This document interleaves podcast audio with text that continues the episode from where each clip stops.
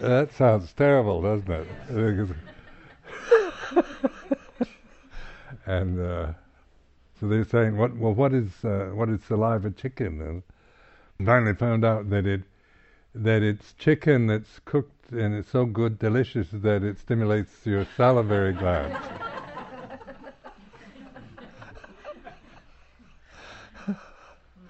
Another one was was bean curd made by pockmark woman.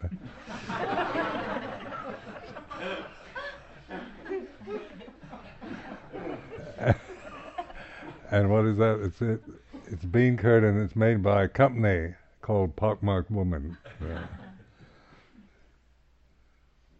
This is. Uh, I like that saliva chicken. Is that? You wouldn't order it, would you, if you saw it on the menu?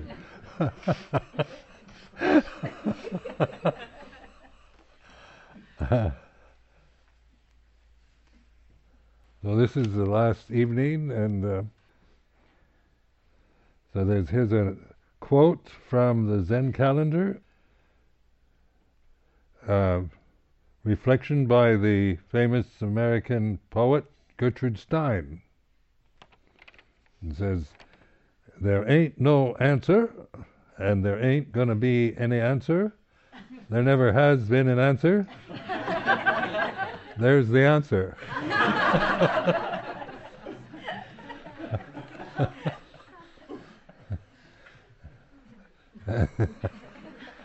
and then, uh, Douglas Harding's Harding's you know book called "To Be or Not to Be." That is the answer.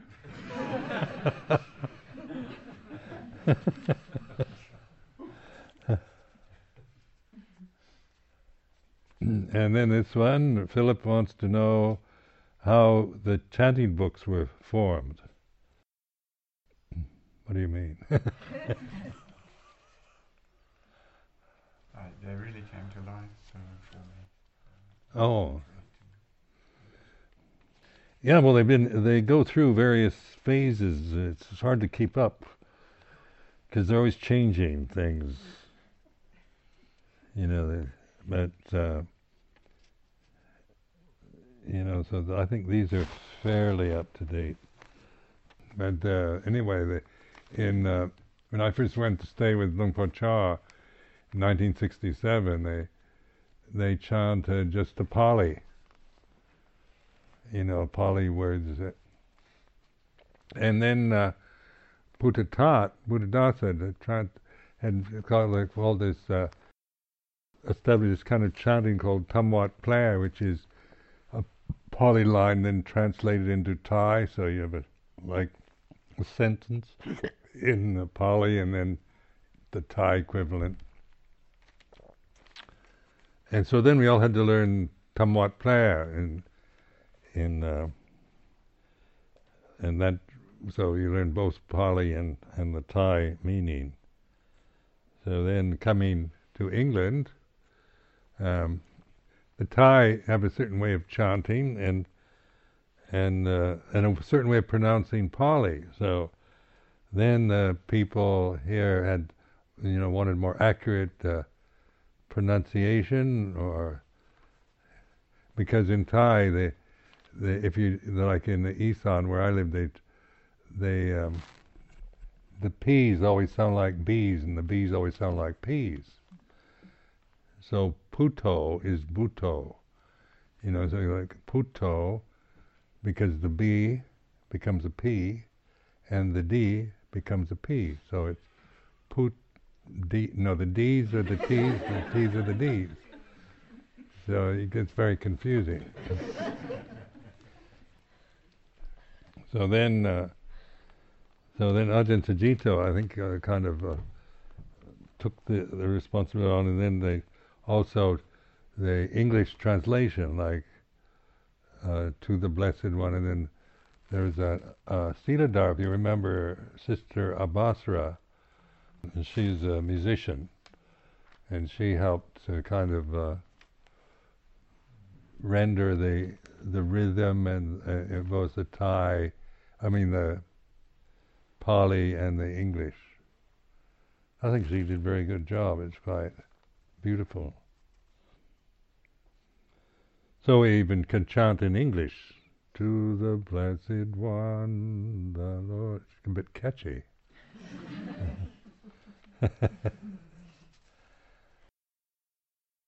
and then this on Sound of Silence. So it's interesting. Uh, uh, when I discovered Sound of Silence, it was, you know, it was when I was Samanera, and uh, I began to notice this uh, resonating sound or vibration. And so then I was uh, into investigating all everything is impermanent. You know, so you find in the the teaching all conditions are impermanent. So then I made up this uh, kind of question. I said, "Is there anything impermanent?" You know, and so but I'd already settled for everything is impermanent already. But just the question, you know, to kind of use it as a kind of conundrum or koan. Is there anything permanent? And so then uh, I kept hearing this sound of silence, uh, and I, it's impermanent. but then I began to notice that it's it's always present. It's just my attention is impermanent, whether I'm aware of it or not. But it's always present. So then that kind of interested me. So I started just using the sound of silence as a focus rather than the breath. and uh, recognize that if I if I stay with sound of silence, it's uh, you know it, with the breath I can get more concentrated and and tranquil, but in the sound of silence it gives you this kind of uh, steadiness, connected awareness. You know, so I developed uh, this practice over the years uh, of uh, I've filled notebooks with the word silence. I get tired of silence, I'd write silencio. the Italian's a little more musical, or uh, just you know, just to. And when I used to, I used to at Christmas time, I'd send all these Christmas cards. Maybe some of you remember. I'd, I'd spend uh, a month before Christmas signing all these cards. You know, the, the, the Christmas card list got longer and longer as you know more people asked. I got to know more and more people. So I'd practice, you know, the sound of silence, writing the signature. Ajahn Sumedho, you know, the sound of silence, because you can tune in and then concentrate on writing at the same time. And uh, and then I'd have mala beads where I'd go. Just I had this Tibetan uh, yak bone mala, you know. So they're kind of flat, round discs, and then there's a gap between, you know, the it, there's this big gap, and you just slide one over, listening to the sound of silence. Just from that distance of, from this point to this point, just to to train myself to be with this, you know, to, and count one, two, three, four, five, and so forth, so that that eventually I began to the mind just began to settle into this sound of silence, you know, where wouldn't be skipping about and running off. So that's that's just uh, you know ways of uh, that I use I found helpful. Um, so like you know, like writing it out in a notebook, you know, you say silence, silence, you know, so that you, you, you know, you're just the, now the word silence. As soon as I hear the word silence, it's I I notice sound of silence. It's just automatic. No, I mean, there's no problem. Uh, then, um, you know, I'd forget about it, and uh, then I'd remember it. So if I was trying to, if I forgot about it, then I remembered it. Oftentimes I wouldn't hear it because I was trying to find something rather than just open up. So this is where you know you've got to, when you conceive the sound of silence or or think about it, then that's not it. It's it's just recognizing and um, learning to open to it. so I, one time there was a woman on a retreat here and talking about sound of silence, and she was getting so frustrated because the whole retreat she kept trying to find it. And so I'd look at her and she'd be sitting over there somewhere and she'd be and she looked absolutely wretched the whole retreat, you know, that poor woman. She's, you know, desperate to find this. And then and then uh, finally the towards the end of the retreat she she said, Is it that kind of buzzing sound? And so that's it. But then she, she was looking for something, you know, she imagined, you know, she's that didn't seem like anything worth bothering with. I imagine this is what she didn't say this, but that's oftentimes how people they just think it's nothing, or irritation, or tinnitus, or uh, you know, so you dismiss it. And then in, when I gave, uh, uh, you know, talked to the vipassana teachers in uh, Spirit Rock, you know, they'd all noticed it, but they but then in the Mahasi method, they always say, uh, just note, note, and see its impermanent. So they they just dismissing it as anicca, and nobody knew how to use it.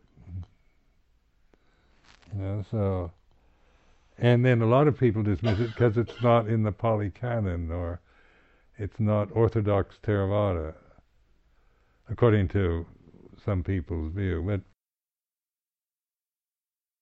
you know, if it works, then use it. You know, it's not a matter of, uh, you know, you, we're not bound to, to you know, that it has to be in the scripture to be true. Uh, so, or you know, it has to be orthodox Theravada. I mean, these are opinions and views, but the uh, anyway, I started using it because I just found it kind of useful. I didn't know what it was. And then uh, one time uh, I was invited to the summer school, Buddhist Society summer school. This is when they were at at Hoddesdon, you know, at High Leigh, uh, the time of Christmas Humphreys, and and so I went in the book bookshop where they sell books, and they saw this book called The Way of Inner Vigilance, and it had a Buddha Rupa on the cover. So I uh, and then I started looking through this book, and it and it talked about Nada Yoga, Sound of Silence, had a name for it, Nada Yoga. So that's what I've been doing, Nada Yoga. and and then it was written, Way of Inner Vigilance is a, written by um, a man who died recently called Salim Michael, who who was from the middle uh, from Middle East somewhere, and uh, he was a kind of mystic, and he, he wasn't really a Buddhist, but he he had great insight and so forth. And, and anyway, they had a Buddha Rupa on the cover. I guess I guess that's why they sold it in the summer school. But it had nothing, to, you know, it wasn't about Buddhism per se, but uh, it did give uh, you know instruction on Nada Yoga, and so a lot of the instruction he was giving was exactly what I was doing. You know, so I found that encouraging. At least, you know, I wasn't just some kind of freak. You know that you know that I have some kind of freak karma with it, or that you know, I'm the only one that notices it. So then, uh, uh, I I didn't teach it for a long time because it's just to check it out, see what the result is in my own practice. But as I, you know, as I see the good results, and then everything becomes more and more clear. Then they, then this reference of of consciousness. There's so much doubt around the use of the word consciousness, and uh, then in the Thai forest tradition, sometimes the forest ajahns talk about the jitta, and they always referred to consciousness as the word, the Pali word jit, jitta. Uh, and so, you know, they talk about, like Ajahn Chah would say, do jit, watch your, watch your consciousness. Because the Pali word vijnana in Thai tends to be, you say vijnana and the Thais go like this because it, it usually mean, think of ghosts. That's their name for ghosts? Is it strange vijnanas around, you know, ghosts. So, and Thais are all, they're all afraid of ghosts, aren't they? Except you. Except you.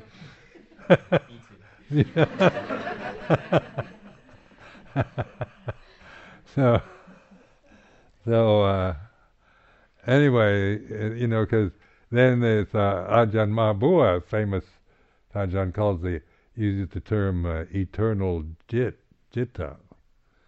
And of course, this got to Sri Lanka. They, they, there's no such thing as eternal jitta. And they kind of, you know, this is not Theravada and so forth. But I could understand what he was saying, you know, because I'm not, I don't believe in, in, you know, I don't have to be accurate. I just want something, you know, on the conventional level that that reminds me. I'm not looking for perfection on the, you know, in the language or the conventions, because you know it's, it's you're never going to get perfection that way. You know, it's always and whatever convention you use, it's always, you know, some something.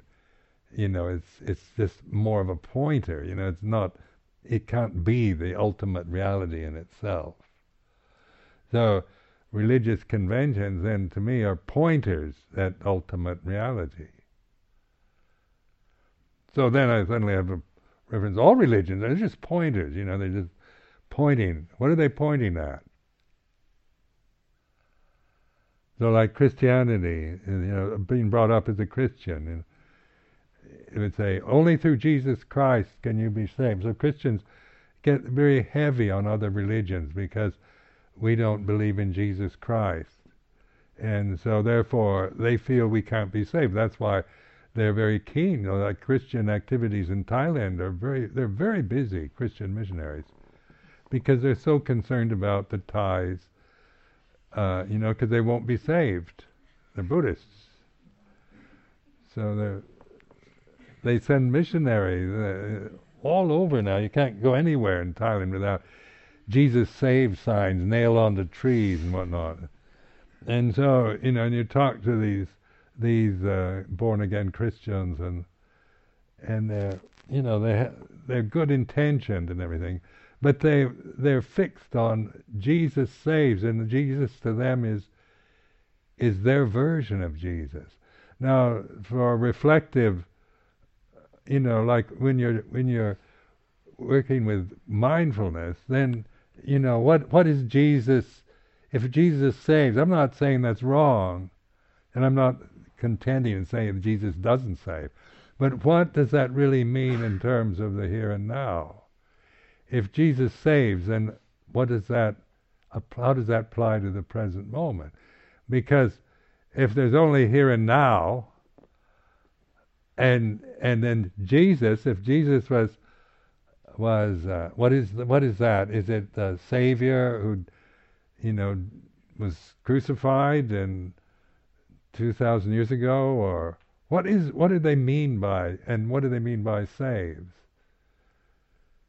Or Christ? And then uh, then uh, there's a saying uh, only through let's see uh, uh, that uh, you can only be saved through Christ. And well, then you know, to me, then I can see this actually means in a practical way mindfulness because this is this saves. I mean, in terms of it frees you from delusion, from the mortal attachment to mortality and delusion. So then, then I can see Christianity as a pointer at, but then the pointer becomes the focus rather than what it's pointing at. So you know, they have the Zen saying the finger pointing at the moon, you know, I'm pointing at the moon and you're looking at my finger. You see, so you you only see my finger, you don't see what I'm pointing at. or you know, you you want to go to London, so you go out Hemel Hempstead, and there's a sign there saying on the M1 London pointing, and you you say, oh, this is London. it's that stupid. That's not being mindful, is it? You're attaching to the signpost, and uh, you won't get anywhere with that. What what is it? What is the function of a signpost? It's pointing a direction, isn't it?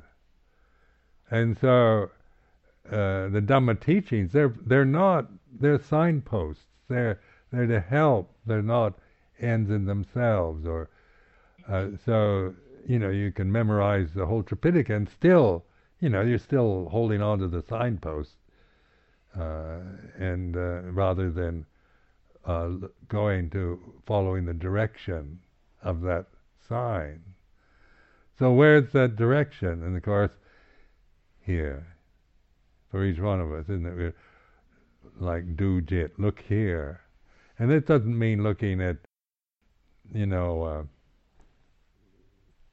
yourself as a you know physical body, but it means be awakening. Because from this point, you know, here and now, uh, each one of us is the center of the universe.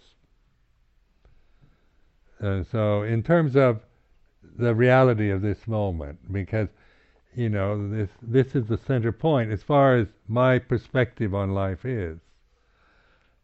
You know, so I can't. You know, you're you're an object in consciousness. So, but the center is here, and then the whole world is spread out from here in terms of experience, isn't it? I'm not saying, you know, that I, Ajahn Sumedho, am the center of the universe. That would be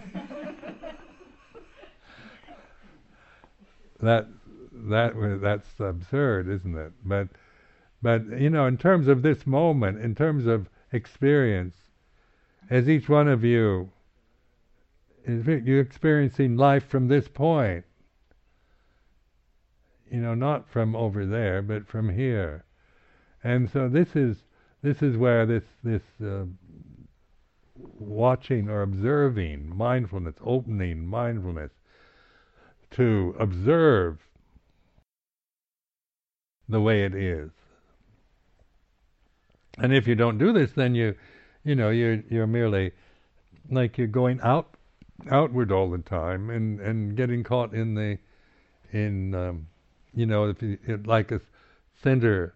Uh, T.S. Eliot says the still point of the turning world. If you if you you know the the still point is the center, and if you you know if you if you forget that, then you're out on the circumference of the wheel, you know, which you're caught in the samsara.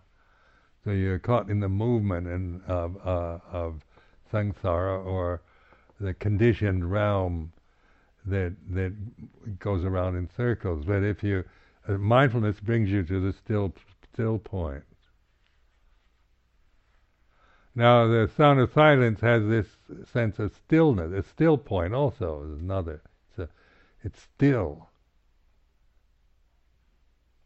silent, and yet it's it's not a silence that that uh, and yet you can say sound of silence. And I've been attacked by saying silence doesn't have a sound. That's being logical. I'm I'm not trying to to be logical, but you know, these, this is for reflection. So this, um, you know, you can think absolute silence. Then you've got to get rid of the sound of. I've heard meditators say that. How do you get rid of that? You know, how can I get rid of it? If I can just get beyond it, you know, I'm stuck with this and so that you know they they see it as a, as a sound in the way that we might hear noise or music or something or somebody's voice, the sound of the wind or something external. But when you recognize this sound of silence, it's it's it's still, it's silent, but it's not it's not it seems like a sound or a vibration but it's uh, it is what it is. You know, don't. Some people think it's um, sound of your blood vessels in your ears, or you know, I mean, so some people have various views and opinions about it, but nobody really knows in terms of definition. But it's certainly usable, practical. I'm thinking of practical use of it because it does work. You know, it's worked for me because it it uh, gives you this perspective to reflect from. It's just you you you abide in the still point, and then you can see. You know, like I've been repeating over and over during this retreat about the sakkayaditthi. See, get to know sakkayaditthi. You know, so it's it's. Uh, I can reflect. I can feel. I can feel a sense of when I start thinking about me and my how my feelings are and my past and my future and so forth. It's, it's like this. But if I stop thinking, stop thinking about me and grasping uh, a view of me and mine, there's still this this still point, you know, which is alert, it's aware, intelligent. If I if I don't think, you know, if there's no thought, there's still intelligence.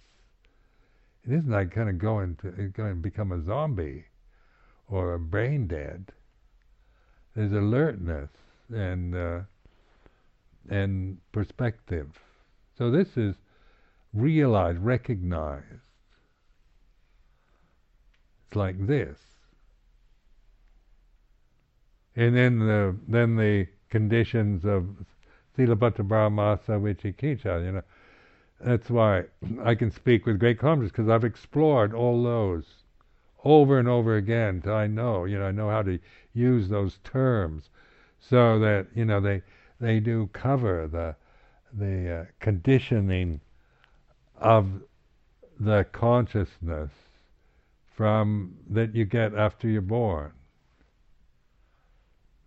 You know that you you acquire, and and then it you know consciousness isn't you don't you don't create it. You create uh, you know, the sense of me and mine into it.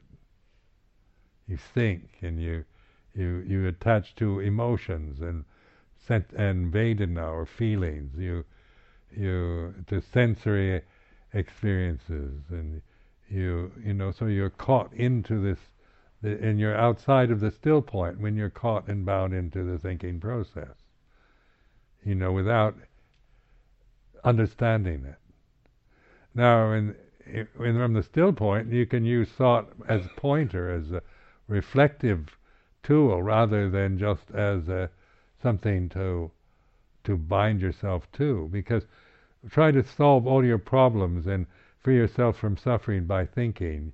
You'll never be able to do it. I don't know about you but I can never do it. Because I do like thinking you know I like to think and uh, so it's not that I'm anti-intellectual or you know attacking the thing, but just through trying to solve and figure everything out, you know, I I can come up with some very good, uh, you know, ideas from it, but I'm still bound into the thinking process. So it's only when I can stand outside and see the thinking. And then, of course, the third peta, vicikiccha, exploring doubt to the point where, you see, the attachment to thought creates doubt. So that's why you know the, we you know we we are so conditioned to uh, to you know through our culture to to believe our own thoughts and to th- try to th- answer every solve every problem through the rational mind through through reason and being reasonable trying to define and understand and trying to you know, solve our own emotional problems by being reasonable. And then you realize, you know, emotions are, you know, if you try to be reasonable about your emotions, emotions are not reasonable.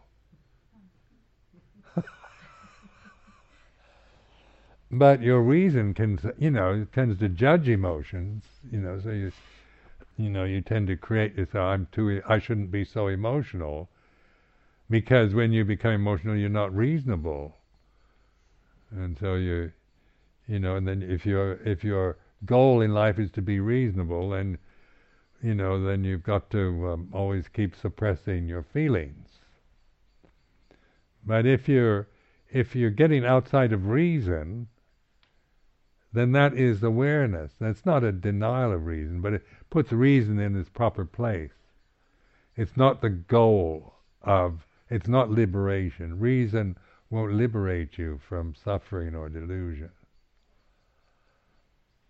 So,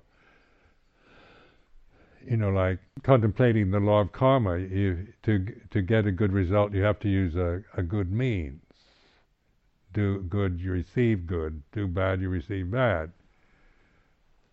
Now that's uh, in Thailand that they teach that, you know, right in the beginning. Uh, I think you know, tum di dai di, tum chua dai chua. Just part of cultural.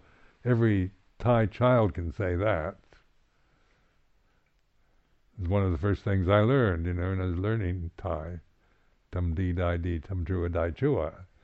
You, t- you, if you do good, you receive good. If you do bad, you receive bad as a result. Well, so kind of simple, and but it's profound also because because uh, you know we we we think that that if we want a good result, we can use uh, an, a bad means, you know, like bombing and and uh, torturing. You know, like the United States now, the government has approved of torturing people uh, in order to because it'll to you know to we're threatened by these irrational, irresponsible uh, terrorists from the Middle East. And so, you know, anyone that looks like a terrorist, you know, you you you would call it rendition. You kidnap them, take them to some place and then torture them to where they'll, you know, if you torture somebody enough, they'll say anything.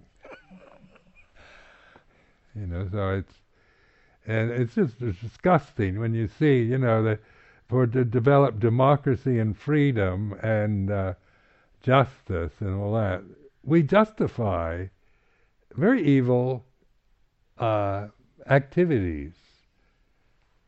And so this this today tomorrow is uh, Nagasaki Day, you know, when they dropped the second atomic bomb on Nagasaki. And that seemed reasonable and thing to do at the time.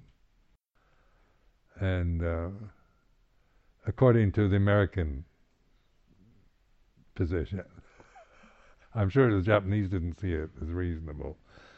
But uh, then you you see the result, you know, the the the the fear that's generated from that event, you know, the, the trying to control, stop Iran from having nuclear weapons, or you know, the, you don't know who's where, or, you know, what terrorist organizations, or who's next, you know, trying to control and bully everybody into, you know, only only the certain countries are allowed atomic weapons and things like this. So you're you have to use all kinds of bullying tactics, threats, and and corruption, and all kinds of evil means in order to establish peace. But look at the result. I mean, you know, is it very peaceful? You know, there's more fear, I think, than ever before. You know, there's, because the means that we're using is is terror using terrorist tactics to wipe out terrorism is the result is terror. And so this is, uh, you know, if you, you know, if you want to increase the amount of terror, uh, then use uh, terror as your means, and I guarantee you'll increase terror. That's just the law of karma. So, you know, they think if we could kill off all the terrorists by terrorizing everybody, You know, so so then you know it's it just doesn't it's that's not the way things really work. And so you know you've seen just in uh, in our own lifetime the collapse of the Soviet Union, which you know had you know communism was a very idealistic uh, kind of teaching, you know, a political goal, and it's filled with equality and fairness and in getting rid of cl- the class system and and uh, all kinds of you know very fine ideals, uh, and yet the means to impose communism was tyranny. So you know, everybody, if you weren't a communist, you got either liquidated or sent off to Siberia, or whole communities, you know, whole classes of like kulaks and people like that, were kind of landowning farmers were were murdered under Stalin, and you know, in order to get rid of the inequalities of class and wealth and common ownership. Now, these are ideals, you know. So they're not, you know, they're these ideals are beautiful ideals, but then the means of it's like I have very good idea of what you need. Like keep the five precepts, take the five moral precepts. Now that's good advice. But then I go up to you and I take your throat and I say, You're going to keep the five precepts.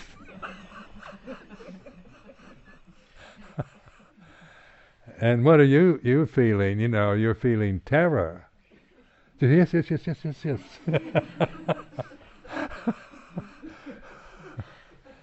because you know I'll strangle you if you don't. that's tyranny, isn't it? And that's immorality. I'm using violent means to promote morality. What good is that? You know, it just that that you know the whole thing is you know one begins to see the five precepts. You go, oh God, five precepts. You know, run away. I mean, in like born again Christians, you know, I see a born again Christian, I want to run. And I know they want to save me, and that's good intentions. But they're going to shove down my throat their own views, and you know they don't they don't listen. You know, like they'll they'll they'll tell you and patronize you and and um, you know they don't they don't listen. That you know they if one time one came and I mean now what is your religion about? And he gives a smarmy smile. so I started started talking about Buddhism and these and he you know I noticed that he was listening, you know, like I'm just very interested in finding out. And then, then he said, "Ah, well, that's wrong."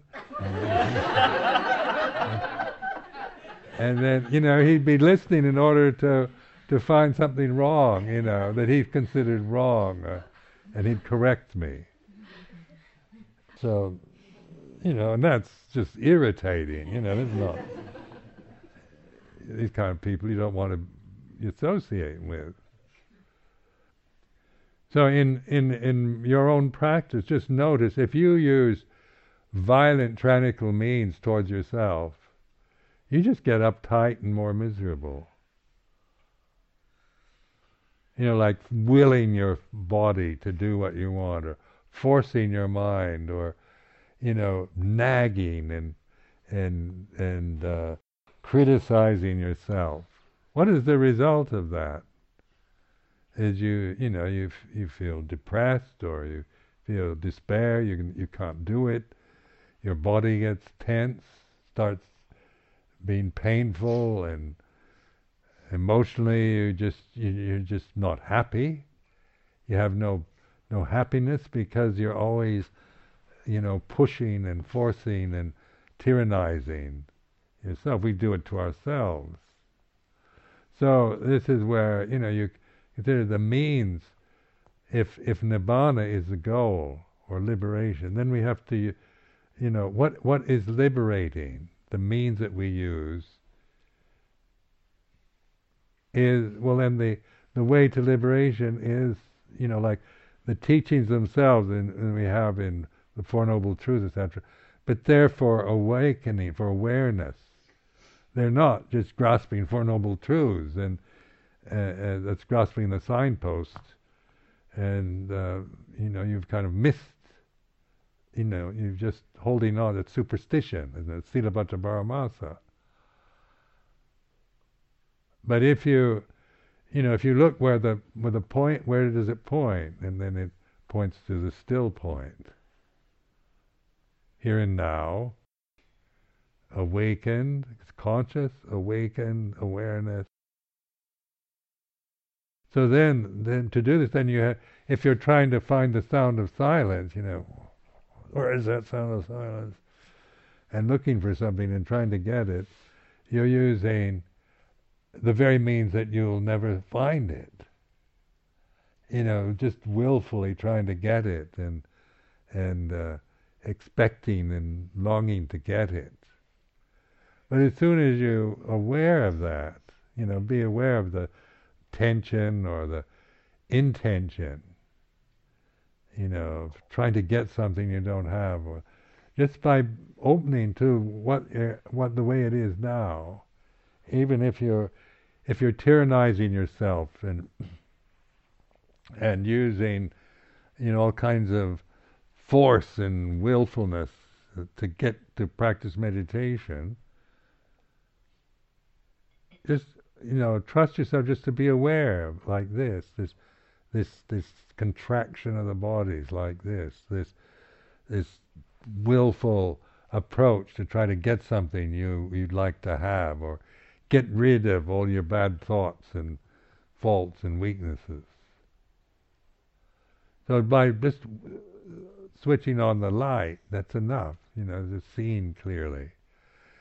You know, and, and if you and if you see yourself, you know, you're finding yourself caught in trying to practice and using willpower, and then you then you think, oh, here I go again, uh, using willpower. Uh, I'm just a tyrant to myself. I shouldn't be like this. It's still not it. You know, so don't don't berate yourself or nag or put yourself down. Uh, you know, for anything, but be aware. It doesn't help to go around hating yourself for not being mindful or or for thinking bad thoughts. Just notice it's like this. And so that you're you have this sense of opening and and allowing. It's metta, what metta uh, practice is all about.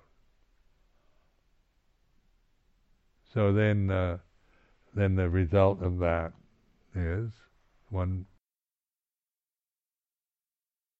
sees the recognizes the the still point, but it's not a point. It's like a it's everywhere. So I mean, it's it's like point, or, or like I was saying the other day, is it a point like a little dot, or is it a point of oneness? And so then you you know, so this is another conundrum to contemplate. So then, in terms of this moment, consciousness has this, you know, this includes an awareness with consciousness. Like even, you know, you're totally deluded, you're insane, uh, you're still conscious, but you're attached to all kinds of delusions. You know, so you're or you're you're attached to fear and sense of self and guilt and all this, and then you're, you know, then even though consciousness is operating, your your your way of relating to consciousness is through attachment to fear, desire. But in but when your when when your means is mindfulness, then that opens to consciousness. You know, it's not it's not it's and it's not attachment.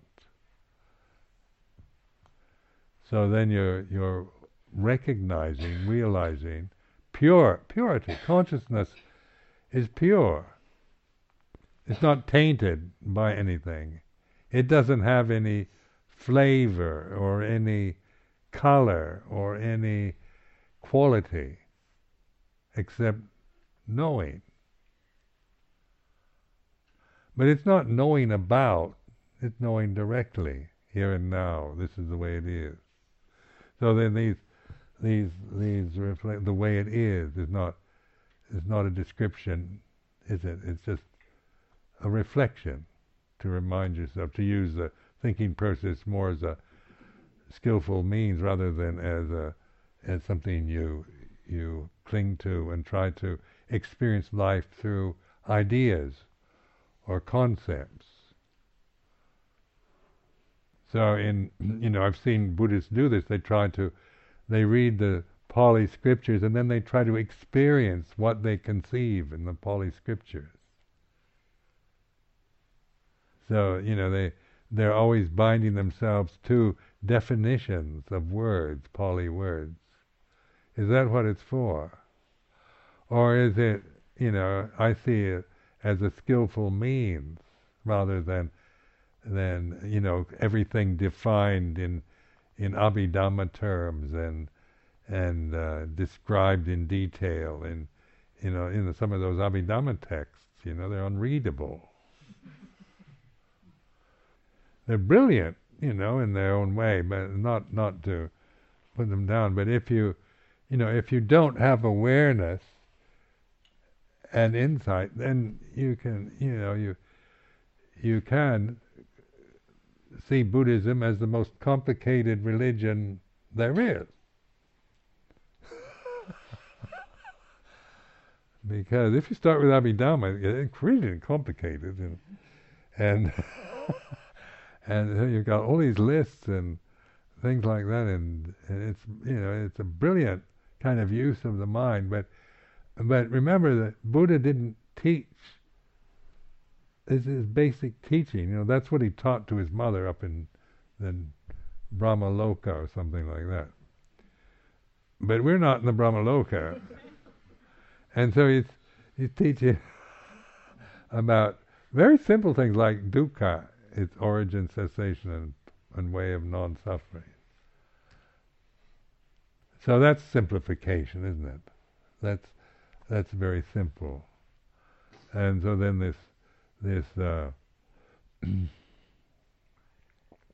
using of this very banal, ordinary experience of unsatisfactoriness or uh, feeling of separation or dis-ease or whatever, dukkha, we realize we don't cling to the idea of dukkha, we look, we begin to open and recognize the causes and the uh, the insights into letting go of the causes to realize non-dukkha, which is the fourth noble truth.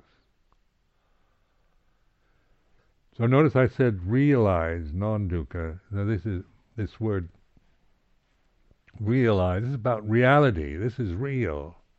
This is not belief. And yet, this reality you're experiencing, while still breathing and feeling, uh, uh, your body is still like this, still has its pains and its problems and and uh, sensory world still has its you know its pleasure and painful uh, experiences through the senses because this realm is is a sense realm. But so the the freedom or non-suffering is not uh, getting rid of the senses or the body, but in understanding, you know, in recognizing, in realizing the way it is. So then the then you you know you don't create suffering around pain or age or things like this. You know you you know you've you still live out your karma like in the scripture the Shakyamuni Buddha, enlightenment still had to deal with with uh, pain, discomfort, indigestion, uh, had enemies, people trying to kill him, and people blaming him, setting him up, trying to, you know, accuse him of atrocious acts, and, and uh, so this is this is a vipaka karma, resultant karma, but this is not suffering. It's only suffering when I, uh, I how can they do this to me? I've been blamed for this, for doing this terrible thing, and I never did it. It's not fair. I'm never going to forgive you because you've ruined my life. Here I've been a good monk, impeccable, keeping all the rules, and then you, you, you're saying I did these dreadful, robbed this bank. and that's a disrobing offense. And you've ruined my reputation. Everybody believes it. And so I'll never, you've ruined my life, dedicated my life to the sasana. And then after 40 years, this plot by the monks and the nuns. After all I've done for them. And so then I'm suffering, aren't I? Suffering. But if I, yeah, vipaka karma, don't make it into a problem. So whether, you know, people believe it or not, or uh, I, they disrobe me, or forgive me, or, or see through it, or whatever, it doesn't matter because you, you, know, you, you've, you've seen the Dhamma. So it's not, you know, it doesn't matter what really happens to you. So there's this story, this Zen story about this Japanese monk and very pure, uh, practicing monk, and he, in any way, some village girl uh, gets pregnant, and she, she doesn't, uh, you know, so she says that it was the monk that did it. So, so the whole village turns against him. You know, they say, "You did you do this?" And he just says also, and so they they refuse to bring alms, and he becomes disgraced and and uh, rejected, and and he just remains calm through the whole thing, doesn't try to justify, defend, or anything. And then years later, the the woman who blamed him felt guilty and and uh, told everybody, well, he didn't, you know, it was somebody else. And so the whole village comes and sees him, comes to apologize. They were terribly sorry, you know, about this. We were, uh, he says, ah, so. Japanese way of going, oh, why all the fuss? do you think about how would we act? How would you act? You know, somebody accuses you of something you've never done. And I've watched, you know, in my own experience, as somebody blames me for something, you know, if there's some, if there's a truth behind it, I'm willing to. But sometimes you get blamed for things, you know, that are outrageous, and and then uh, then I then I get really indignant. So there's seminary years ago that that got angry with me and told me off, and he's accusing me of all kinds of things that I would have accused him of doing. And uh, you know, he kept, and you did this, no, no, no, and, and I kept, and then this feeling, how dare you? It's not true. That's you. You do things like that. but I didn't say anything. I just didn't, you know, I didn't. Uh, but I still had these reactions. You know, how dare you? You little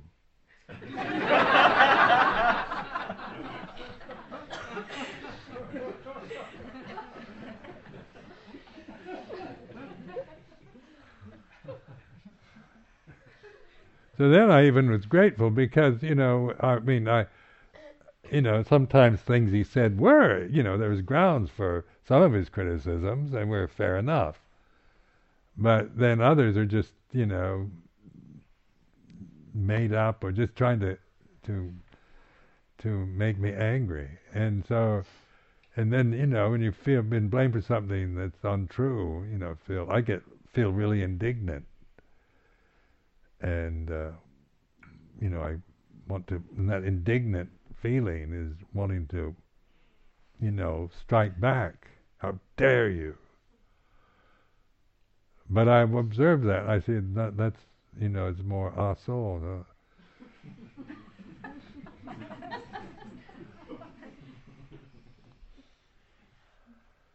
So even even when treated unfairly, I still you still learn from it. You know, so I'm not asking even to be treated fairly anymore. I'm asking for no special privileges. I take what happens because I realize that that this this is the refuge, the still point, and if I trust in that, then I can deal with the vicissitudes of change, whether they're good, bad, right, wrong, fair, unfair, doesn't matter.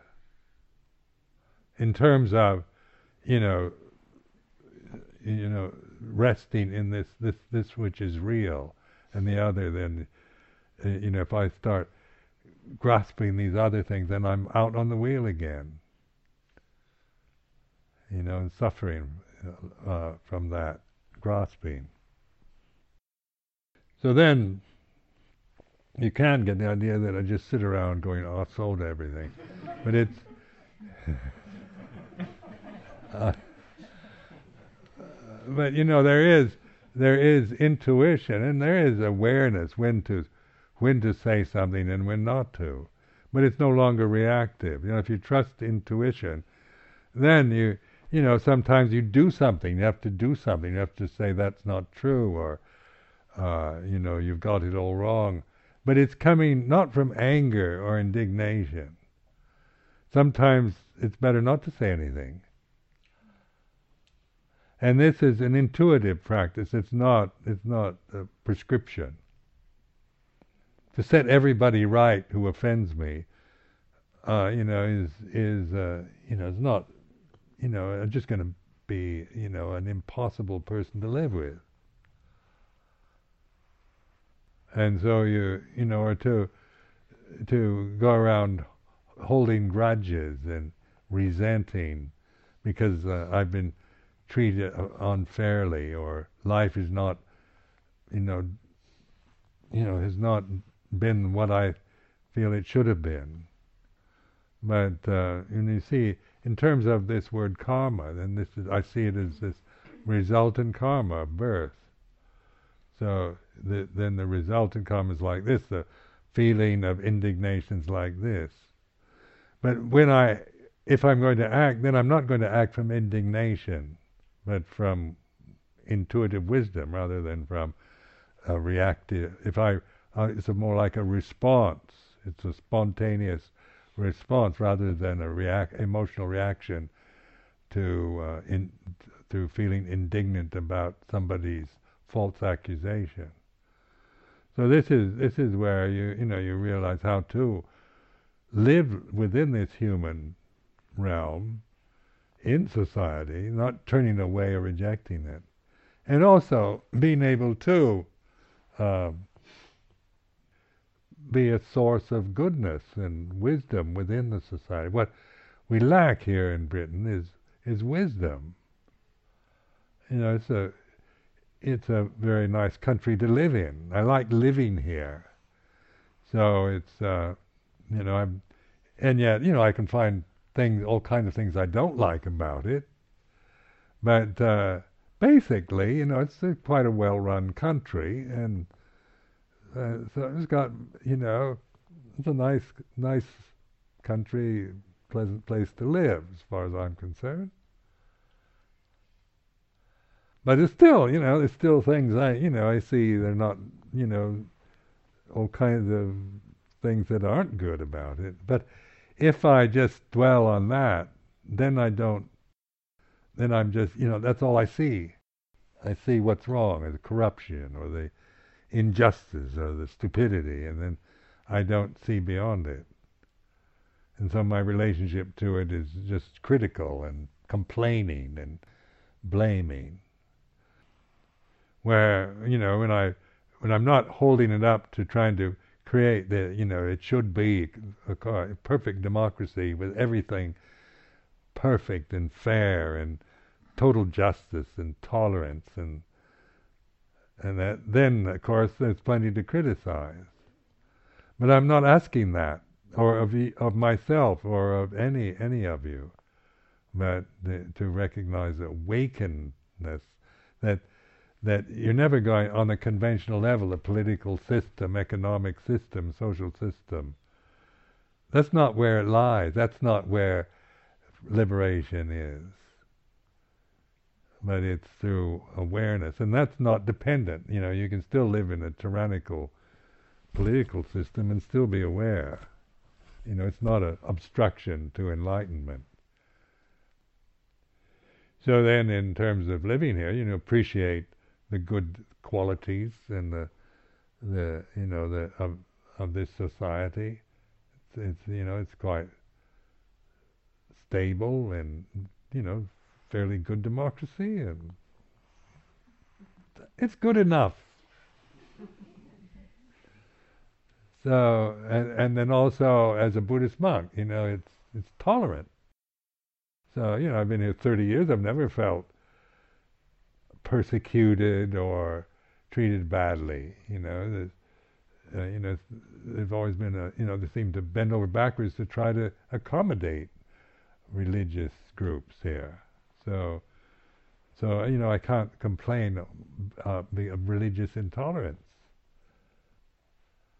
So, you know, then it's given a chance to establish monasteries like this, uh, you know, without any great hassle or and even the Church of England has never been abusive or difficult either.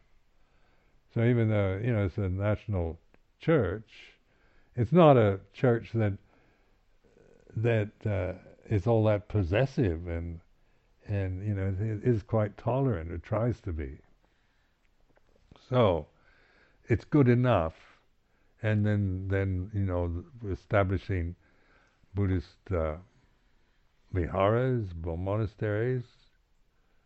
But the main point is is uh, the awareness within your within yourself, you know. Liberation from delusion. So it's not to just establish Buddhism in Britain and and um, you know monastery as an end in themselves, but the the whole point of it is is for developing wisdom. And and then you know this is something I can do. I can develop. I can make you develop wisdom. You know, so but I can certainly develop it, cultivate this way. This is what I can do every moment. So in terms of the moment, the sound of silence is here and now, referring to that. Gives me the, you know, if I get lost, caught up in my own in, in my vipaka kamma, I remember this. And it's you know through through developing that, then I can actually, you know, it's a letting go of and not not creating more karma. So how you what you do with it after this retreat, of course, may you all realize liberation and freedom and uh, hope that I've been of some benefit in encouraging. So this this retreat is, I mean, to be encouraging. You know, I've never tried to criticize you or or uh, you know give you or reinforce any sense of your self worth. At least I hope I haven't. You know, so um, the encouragement is you know, it's giving a sense of your self worth as as someone who who has this wisdom and purity as your true nature is not flattery. I'm not saying that to make you feel good about yourself. It's the truth. Your true nature, you know, is purity and wisdom. This is this is your real home. And this isn't said to make to make you feel good or to you know, to um, for personal need, uh, you know, so you'll like me. but it's an important thing to hear because how much of your life is, uh, you know, living with people who criticize you or you yourself, you know, and always dwell or obsess, you know, with with your weak point or your uh, selfishness or vanity or you know the fault, the thing you've done in the past uh, that you're ashamed of, and and uh, you know we we tyrannize ourselves and then other people. You know, probably in the where you work. And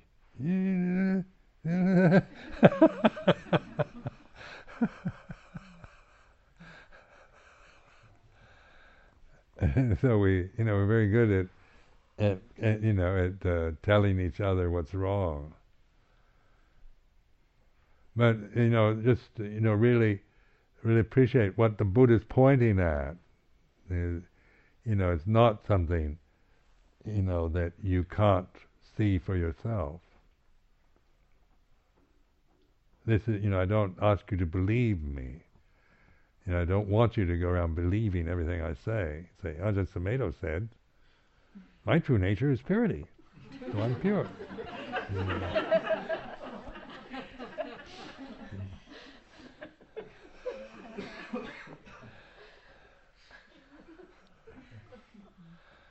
but I found that very relief to see to realize that because I, on the condition level, I'd always had this feeling of being impure.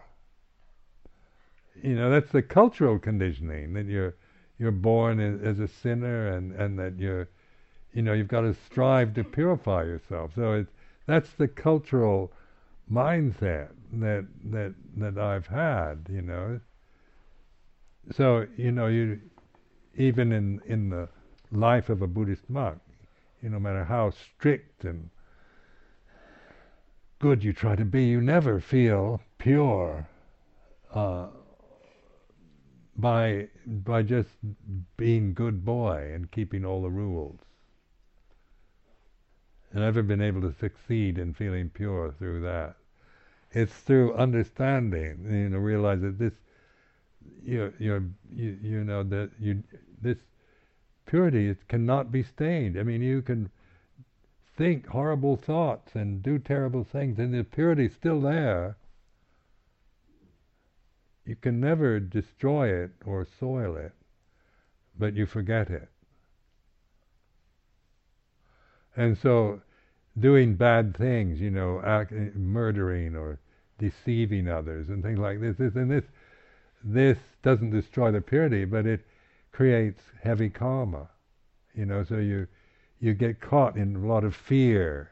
If you do evil acts, then you then you're haunted by fear. You know the Furies in the Greek myths, and and uh, you know that you start becoming paranoid and and so forth because not that you've lost the purity, you've for, you've created uh, done such uh, acts as that uh, create heavy, very heavy vipaka karma and so you you know you you get lost in your fears. But in like in monasticism, I mean, forty years as under the Vinaya, I haven't done all, anything that heavy for forty years.